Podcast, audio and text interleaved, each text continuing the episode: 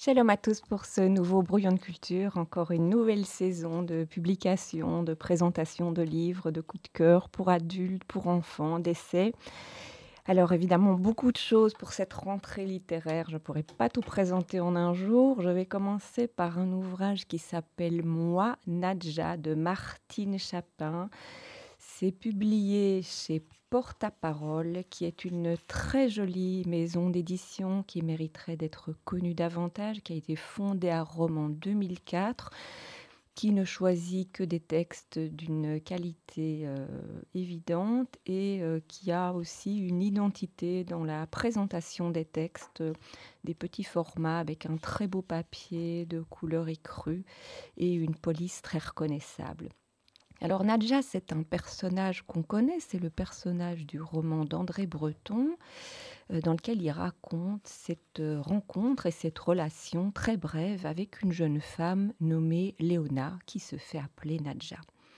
Un personnage énigmatique auquel Esther Albach a présenté un ouvrage, la qualifiant d'héroïne du surréalisme, et euh, l'auteur, ici, elle aussi, tente de percer le mystère de cette femme euh, au destin finalement si triste. Elle est jeune fille au moment de la libération, elle a été séduite par un soldat dont elle aura un enfant, alors qu'en fait, elle ne sait même pas vraiment comment il s'appelle, en tout cas, elle ne connaît pas son nom de famille. Et c'est ainsi que va naître la petite Marthe, sa petite fille qui reçoit le nom de la sœur aînée de sa maman, morte peu auparavant, dans le contexte de la guerre. Et donc la petite Marthe va grandir entre une maman très jeune, euh, une maman fille-mère, qui travaille à l'usine, qui doit aider sa famille, qui est euh, évidemment euh, un petit peu rejetée à cause de sa situation, une grand-mère qui va beaucoup s'occuper de cette petite, et un grand-père blessé de guerre qui noie ses souvenirs, ses traumatismes de guerre dans l'alcool. Et parce qu'elle étouffe et espère une autre vie, Léona va partir, elle va quitter la campagne pour partir à Paris, où elle va en un premier temps devenir, euh, on va dire, dame de compagnie, mais tout en rêvant à une autre vie, tout en rêvant à une vie faite de théâtre et de sorties. Et chaque fois qu'elle rend visite à sa famille à la campagne, elle revient abattue, complètement déprimée. Et c'est là que j'ai choisi de vous lire le premier extrait. De ma sœur, il ne me reste plus qu'une tombe, de mon père le mutisme.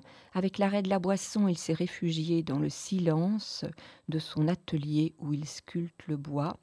Quand le dimanche soir j'ai repris le train pour Paris, j'ai beaucoup pleuré. Quel sens donner à ces allers-retours? Ma fille me manque, je ne la vois pas grandir. Elle me semble heureuse. Mon absence ne lui pose pas de problème. A-t-elle vraiment besoin de moi? J'en doute c'est moi qui ai plus besoin d'elle. À Paris, elle va enfin rencontrer des amis, faire la vie. À leur côté, elle va sortir, s'amuser, danser, boire, découvrir ces fameux bonbons hollandais à la coque, qui ont un effet si puissant sur l'imagination, mais aussi sur le moral. La chute est rude. Elle va quitter sa place de, je vous le disais, de dame de compagnie, pour proposer ses services de couturière. Elle est douée aussi bien à des particuliers que euh, pour des costumes de théâtre. Et à ce moment-là, tout semble possible. Et je vous lis le deuxième extrait. Les commandes sont de plus en plus nombreuses. Je me remets au travail sérieusement. Je commence à mettre un peu d'argent de côté. Ma mère a toujours du mal à croire que ce sont mes talents de couturière qui me permettent de lui envoyer régulièrement des sous. Ses soupçons me blessent. Son manque de confiance m'exaspère. Quelle image donne-t-elle de moi, ma fille? Je ne supporte plus sa morale de pacotille. Dans ma tête résonne encore son dernier reproche. Si au moins Léona avait épousé la fille du charcutier. Paris n'est qu'une ville de débauche où traînent des bourgeois et des miséreux. Je finirais par la détester. Jamais elle n'encourageait mon désir d'instruction. Selon elle, je devais coudre, faire à manger, être soignée, dans l'unique but de servir un mari, de tenir un ménage et une famille. Elle a toujours reproché à mon père de ne pas avoir su faire fructifier les biens de sa famille. Elle aurait pu échapper à l'usine et mieux tenir ses filles. Et pourtant, elle va se replier sur elle-même après chacune de ses soirées, rester enfermée chez elle au lieu d'aller travailler et s'enfoncer ainsi petit à petit dans la misère. éprise d'une liberté totalement irréaliste, coupant les derniers liens avec ses parents et avec sa fille, en fait avec le réel, et sa fille, de toute façon, ne la reconnaît pas ou plus.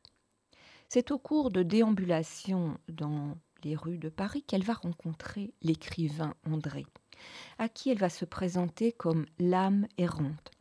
Une rencontre qui semble en fait la faire basculer dans un monde de délire, de, euh, de rêverie dangereuse, complètement déconnectée avec le réel.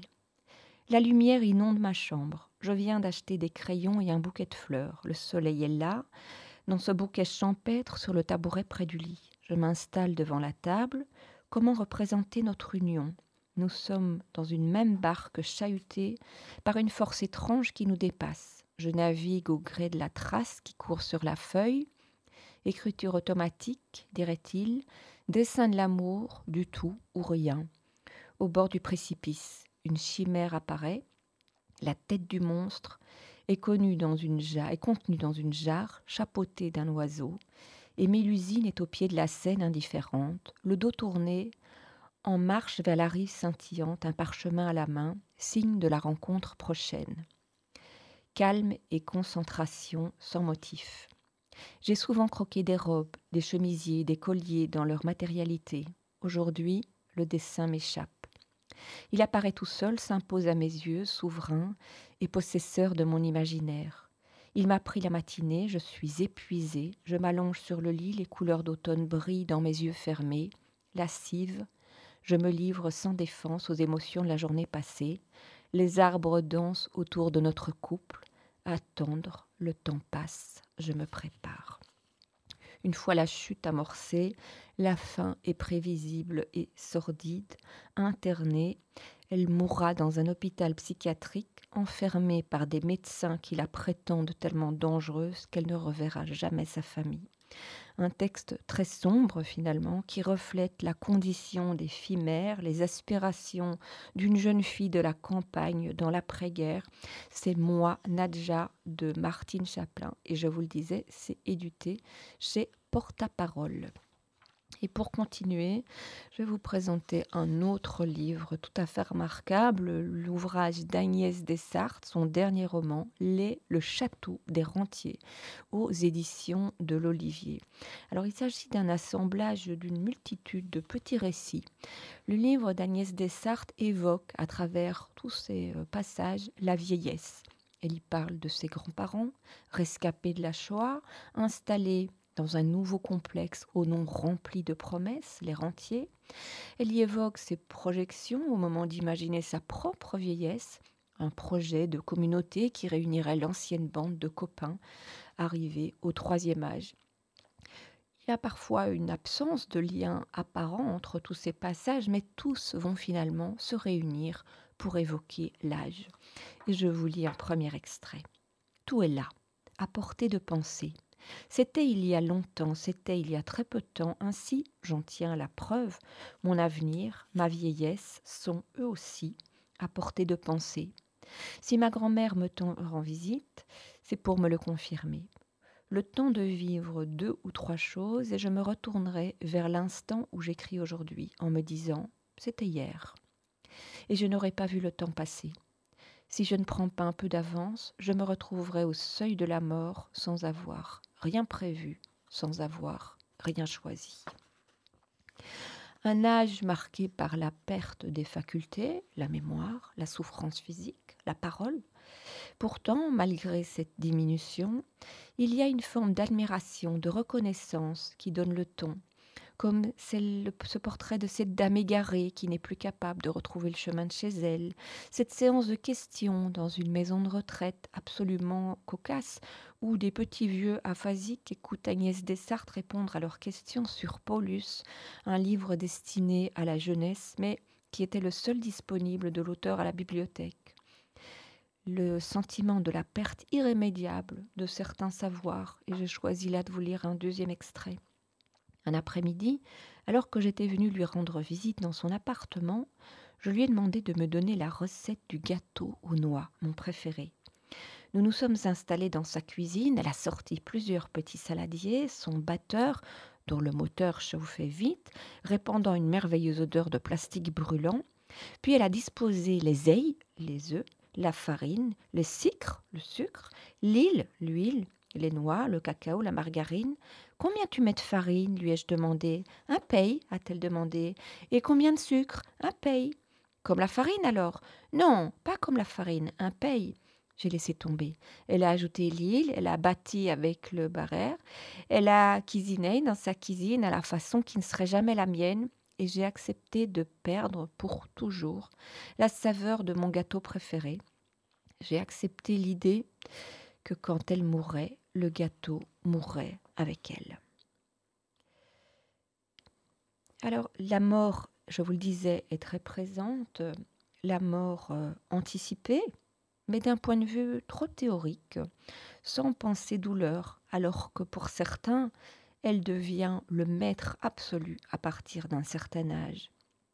La Shoah est présente, elle aussi, à travers ses traces, comme un numéro sur le bras, euh, comme le sentiment de perte, l'attente dans le récit, mais aussi de manière tout à fait indirecte, parce qu'à l'époque où la petite Agnès a grandi, on ne parlait pas aux enfants de la Shoah.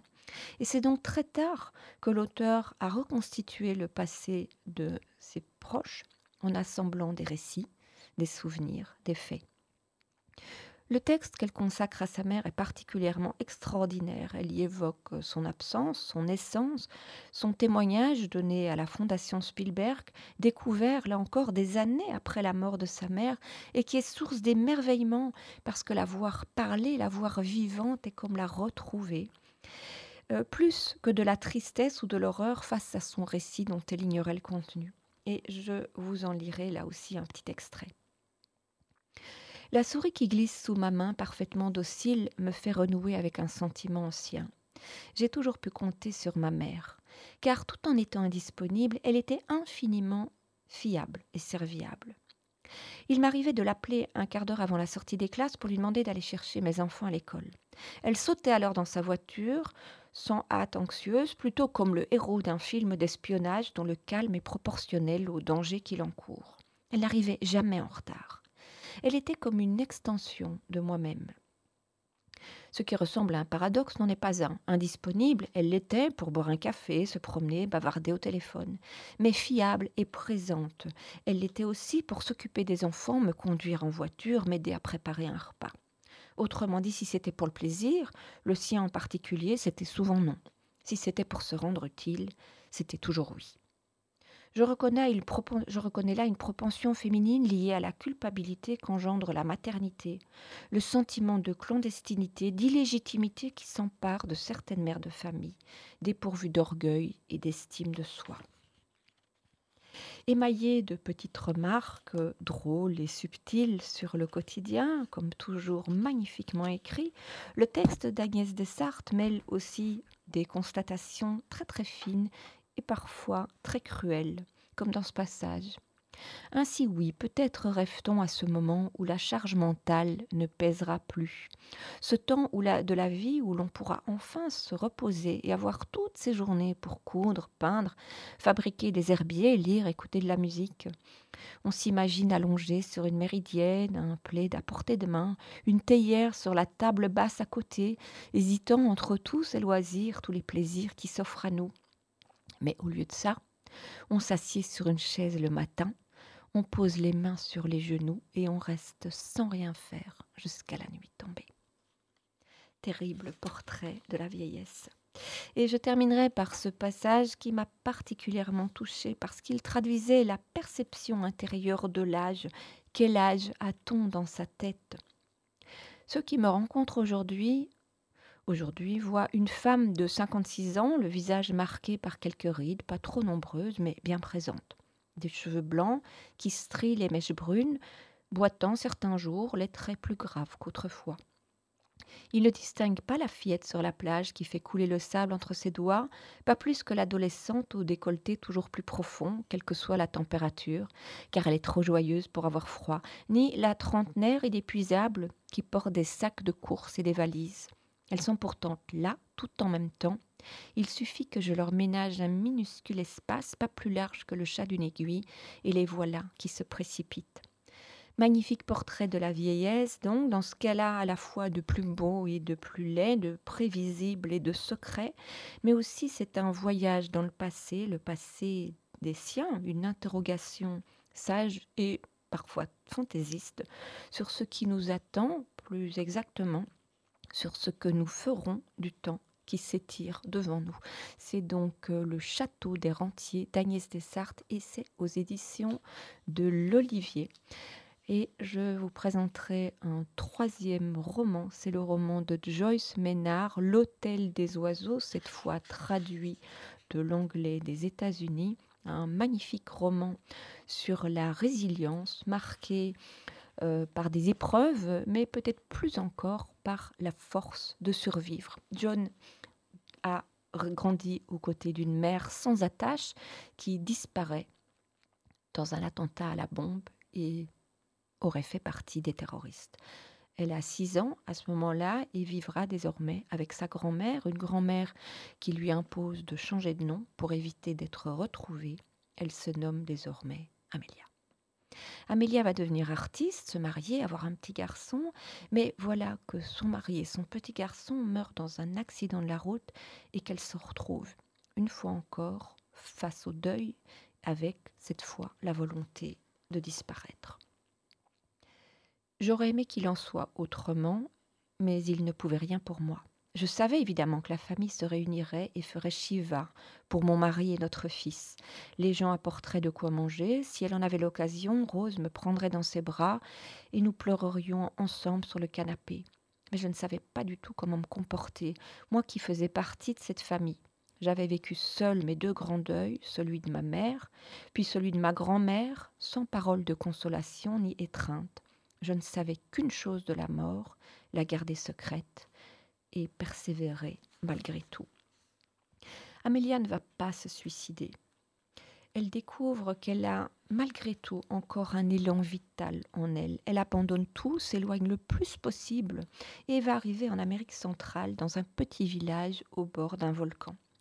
Elle y sympathise avec Leila qui dirige un petit hôtel entouré d'un jardin luxuriant véritable paradis terrestre. Leila est une femme intelligente et sage. Par sa présence, elle va aider Amalia à reprendre vie. Et je vous encore un extrait. Tous ceux qui viennent ici sont poussés par une quête, m'avait affirmé Leila dans le patio. Vous n'en êtes peut-être pas consciente, mais c'est aussi vrai pour vous.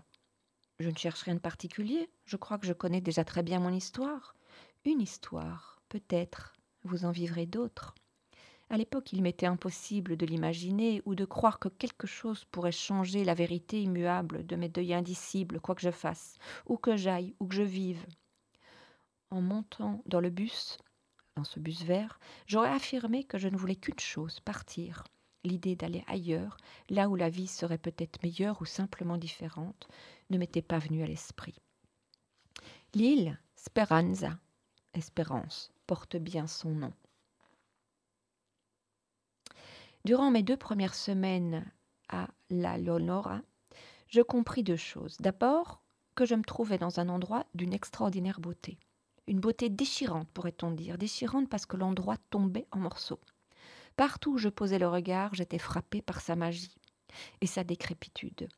Cette décrépitude me permettait de m'y sentir chez moi, sans l'impression que les événements pénibles s'étaient produits ici, que les choses, loin d'être faciles, je n'aurais pas pu envisager d'y avoir ma place. Même si je ne parlais jamais de mes deuils, je savais par mes conversations avec Leila, et autant que le permettait mon espagnol avec Maria, que rares étaient les gens d'ici qui n'avaient pas perdu un enfant ou un compagnon. Ils les pleuraient tous autant que moi, mais différemment. À la Esperanza, la mort faisait partie de la vie. Découvrir la fragilité de la vie et la précarité de l'avenir de l'hôtel aide Amélia à sortir de sa peine pour vouloir aider Leila, se montrer capable d'émotion, d'attachement et donc aussi se tourner vers l'avenir. Et petit à petit, elle va se rendre compte qu'elle trouve de nouveau en elle la force et le courage de prendre des risques, d'aimer des gens, de s'investir dans un projet, de se projeter dans l'avenir, et elle va se consacrer à rénover l'hôtel de Leila. Le décès et les épreuves se succèdent, parce qu'ainsi va la vie. Amélia les affronte bravement. Elle a une immense force de résilience. Elle prend conscience que contrairement à ce qu'elle avait considéré jusqu'alors, cette île n'est pas une étape. Il arriva une chose étrange au cours des semaines qui suivirent. J'avais toujours considéré cet endroit comme une étape. Il m'avait fallu beaucoup plus d'années que prévu pour restaurer la Lorona. Mais j'avais accompli le but que je m'étais fixé. J'avais, même brièvement, trouvé un acquéreur, mon objectif depuis le début.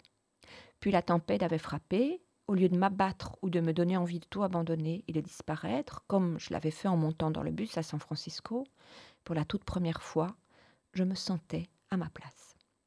Au cours des semaines passées à poser des tuiles et à clouer des planches, à repeindre les plâtres, à replanter les parterres, d'abord des semaines, puis des mois, je compris que je n'irais nulle part ailleurs, finalement. J'étais déjà chez moi.